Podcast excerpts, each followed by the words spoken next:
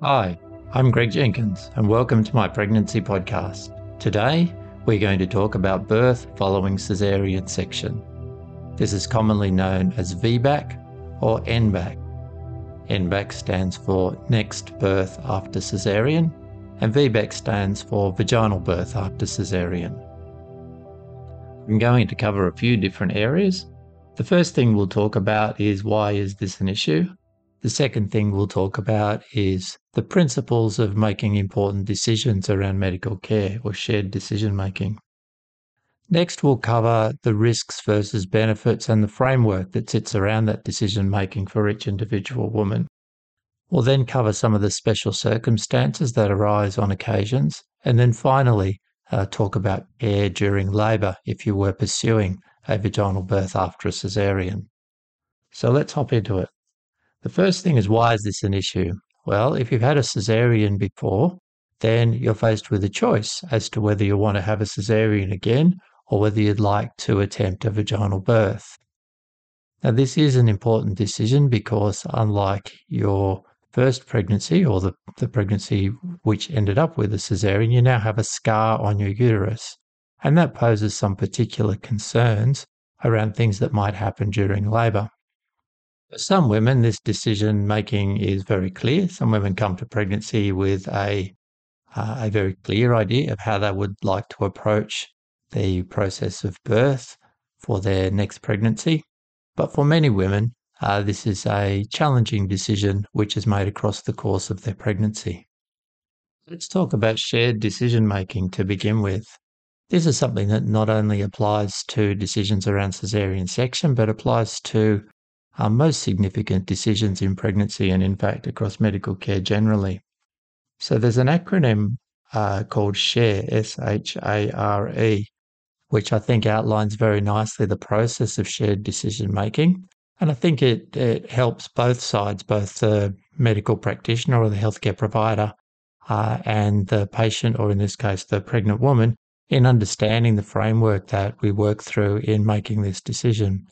So I would see my role very much as not uh, telling you what to do, but participating in a decision making process with you. So the first step, the S in share, is about seeking your participation. So are we agreeable that this is a process that we're going to work through together? The second thing is helping to provide you with the information that you'll need to help guide your decision making and ensuring as far as possible that that's accurate and reliable information that's pertinent to your particular circumstance. The A in share is about assessing your values and preferences and bringing the information that we have uh, into line with your preferences and values so that we can move towards making a decision. The R is to reach an outcome, so to reach a decision about what you would prefer to do. And the E at the end is my evaluation of your decision.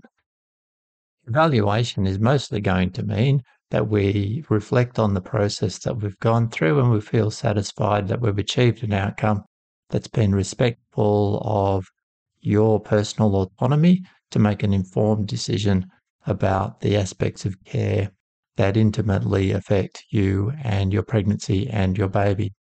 However, there might be occasions where we don't come to complete agreement, but nevertheless, um, I will still respect your your choice to make an informed decision about your care. The other useful thing to mention is that over the course of pregnancy, uh, this is a conversation which happens rather than being a specific decision point meaning that we have time to think over these issues, to digest them, to see how pregnancy progresses and, the, and see how the progress of pregnancy uh, sometimes influences the decisions which are arrived at at the end of pregnancy, which might be a little bit different to the decisions which could have been made at the beginning of pregnancy. With all that out of the way, let's talk about how we make a decision. There are three things that I see as being major influences over the decision to attempt a vaginal birth or to choose for a repeat planned caesarean.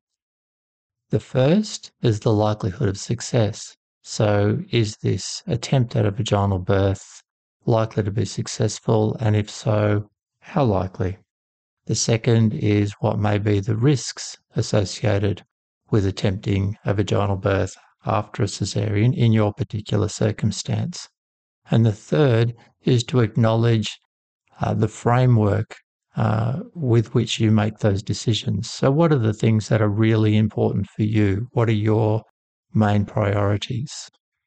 When it comes to assessing success or the likelihood of success in attempting a vaginal birth, there are characteristics about your past pregnancy histories that are very important. So, for example, if you've had a successful previous vaginal birth already, whether that was prior to your past cesarean or following your past cesarean, that increases your success rate quite substantially. The other thing will be uh, the circumstances around your cesarean. So, why did you have a cesarean? So we know that for women who had a cesarean for what we we call a non-recurring indication, meaning something that was particular to that particular pregnancy, uh, the likelihood of success for vaginal birth in a subsequent pregnancy is higher. So one of the examples uh, around this would be a cesarean that was done for a breech presentation, so a baby that was coming bottom first. If your next baby is not breech, then there's quite a high likelihood that if you attempt a vaginal birth, you'll be successful. There are other reasons for a cesarean, and the most common reasons for a cesarean being performed during labour would be lack of making adequate progress during the course of labour, or the baby showing signs of compromise in labour. Now, if your previous cesarean was for a lack of progress, um, in that the baby appeared to get stuck and was unable to fit through, then the likelihood of success for a subsequent vaginal birth uh, is a little bit lower than for some of the what are called non recurring indications. There's also some personal characteristics around the mother. So we know that for women who have a higher BMI or a higher weight, uh, the likelihood of success is a, is a little bit lower. Uh, it can also be a bit lower if you've had some other pregnancy complications and if you're having a large baby. So, for example, a baby estimated to be greater than four kilograms, the success rate is likely to be lower. In order to assist with these calculations, there are online VBAC success calculators. And if you Google VBAC success calculator, uh, you'll come across some algorithms uh, for which you can enter uh, a number of your characteristics, and that will give you some estimate of success bearing in mind these are just estimates and there may be things that are particular to you or to your pregnancy that your uh, pregnancy care provider um, could guide you on uh, a little bit more specifically than an online calculator will be able to.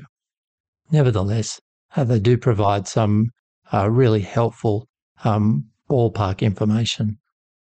So, what about the risks of having a VBAC? Um, there's a lot of focus around risk of VBAC. Um, so this is something we need to focus our attention on. If you're a pregnant woman who's making a decision to undergo a VBAC, it, it is important that you are aware of the potential risks. So what are the risks? So having had a previous cesarean, you now have a scar on the lower part of your uterus. This does not usually present a problem during the course of pregnancy. However, during labour, when your uterus contracts, you generate very large pressures inside the uterus. And this scar on the uterus from your previous cesarean is a potential weak point in the wall of the uterus. Therefore, there's a small risk of this scar separating or, in fact, bursting open or rupturing during the course of labour. So I should stress this is for, for the most common type of cesarean that's performed. Uh, this is extraordinarily uncommon to happen prior to the onset of labour. We know that of the women who attempt a vaginal birth after a cesarean, there's approximately a 1 in 200 risk of some type of scar separation or scar rupture occurring during labour. And in most of these instances, that's not going to be a terribly serious event. Uh, the team of midwives and doctors that are looking after you will most likely recognise that there seems to be a problem occurring and will recommend the caesarean be carried out. And provided this is done in a fairly prompt way, it's unlikely that there'll be any serious outcome for either you or your baby. You'll notice that I did say mostly, and we do have some fairly specific and fairly reliable numbers around the potential risks associated with VBAC in terms of a serious outcome for mother and baby. So it's important that we talk about those numbers. So if you are attempting a VBAC, there's something like a one in a thousand to a one in 1500 chance of something really serious going wrong that will have really major long term consequences for your baby. And when we talk about major long term consequences, we mean stillbirth or your baby not surviving, or a brain injury to your baby due to lack of oxygen that will lead to a permanent disability. Now, something that happens to around one in a thousand women who are attempting a VBAC is certainly not a common event, but nevertheless, it is something that does occur. And for those women where it happens, um, it is a tragic and catastrophic event. The other thing that can occur if the scar on the uterus ruptures is to cause some serious risk to the mother. So, this can lead to um, significant bleeding into the uh, abdominal cavity, so into the tummy, uh, and can result in the need for a blood transfusion. Um, there can be injury to other things, so you can get a tear extending into the bladder, which can be quite challenging to repair. And if it's a really bad rupture, sometimes the only way to stop the bleeding is to do something as drastic as a hysterectomy. Now, this is not common, and this would occur in significantly less than one in a thousand women who attempt a vaginal birth after a cesarean. Uh, but nevertheless, uh, they are things that we need to be aware of and take these into account in making our decisions. I also think it's very important that we um, keep these risks in some degree of perspective. For a woman who's not had a cesarean before, who's a low risk woman in labour, there's also about a one in a thousand chance of something seriously going wrong during the course of labour that might have a significant impact on the long term health and well-being of her child. So, no matter which way we approach childbirth, uh, there are always some types of small risks associated with the decisions that we make. Those figures that I quoted in terms of risks associated with vaginal birth after caesarean section uh, apply to women who've only had one previous caesarean. And I'll talk about women who've had more than one caesarean a little bit later. There are also some factors that are associated with an increased risk of scar rupture during labour. Uh, one of those things would be that if we use drugs to stimulate the contractions of your uterus, uh, in other words, if we did an induction of labour, then we would use a drug called oxytocin to stimulate your uterine contractions. And we know that if we use oxytocin in somebody who's had a previous cesarean, the risk of rupture and the risk of something serious going wrong goes up by a factor of about two times, so it doubles.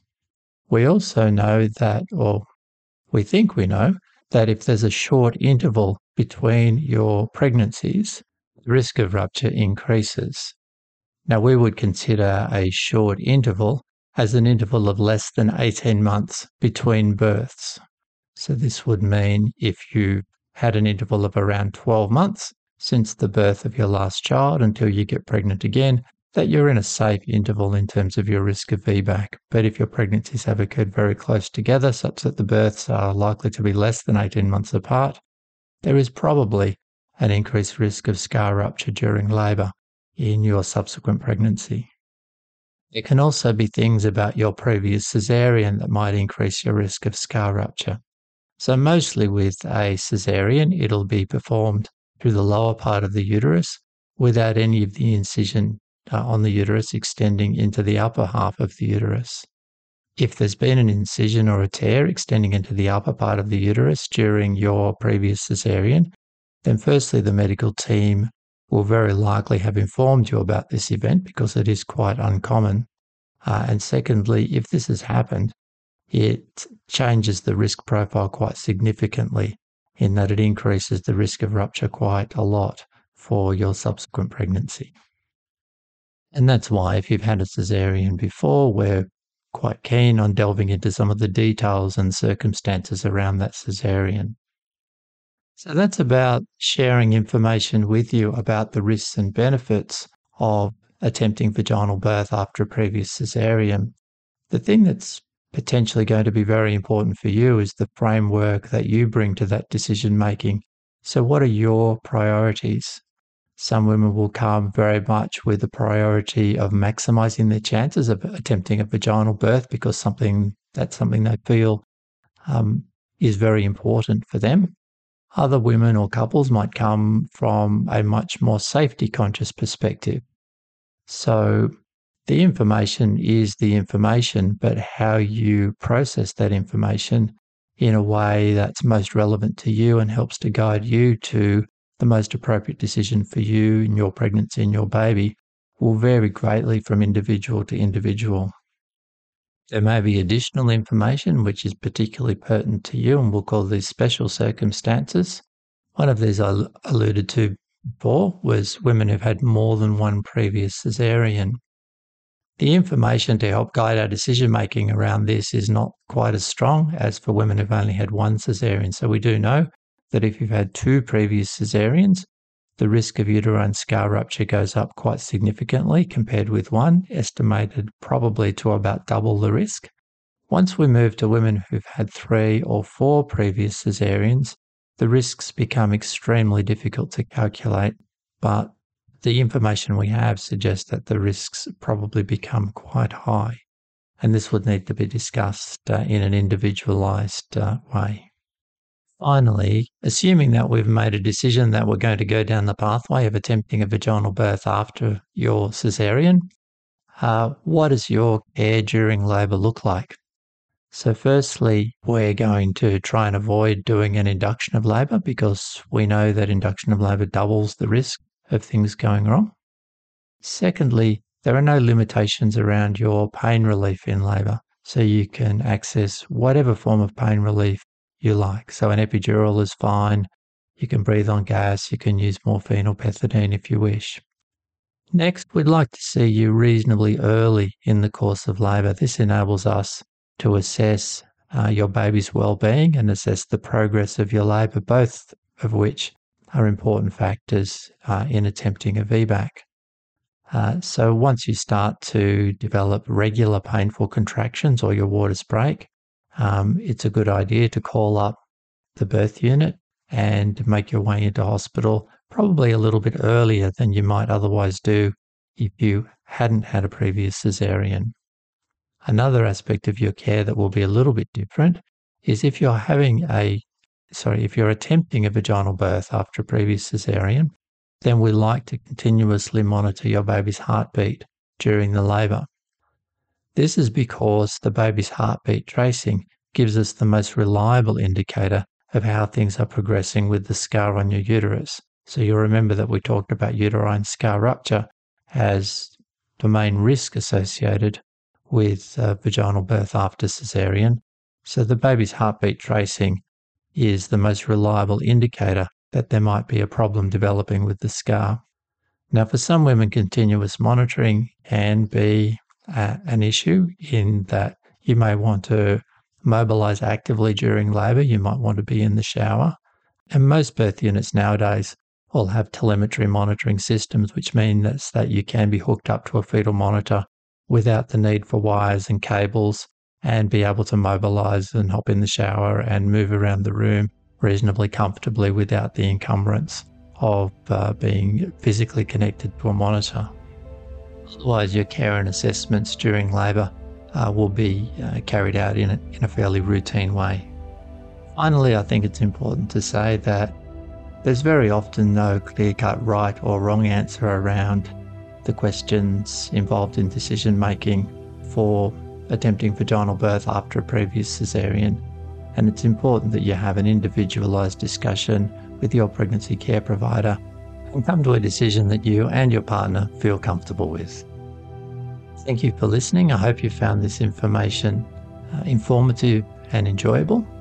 Uh, we would welcome any feedback, and if you have any suggestions for future episodes, please reach out. Bye for now.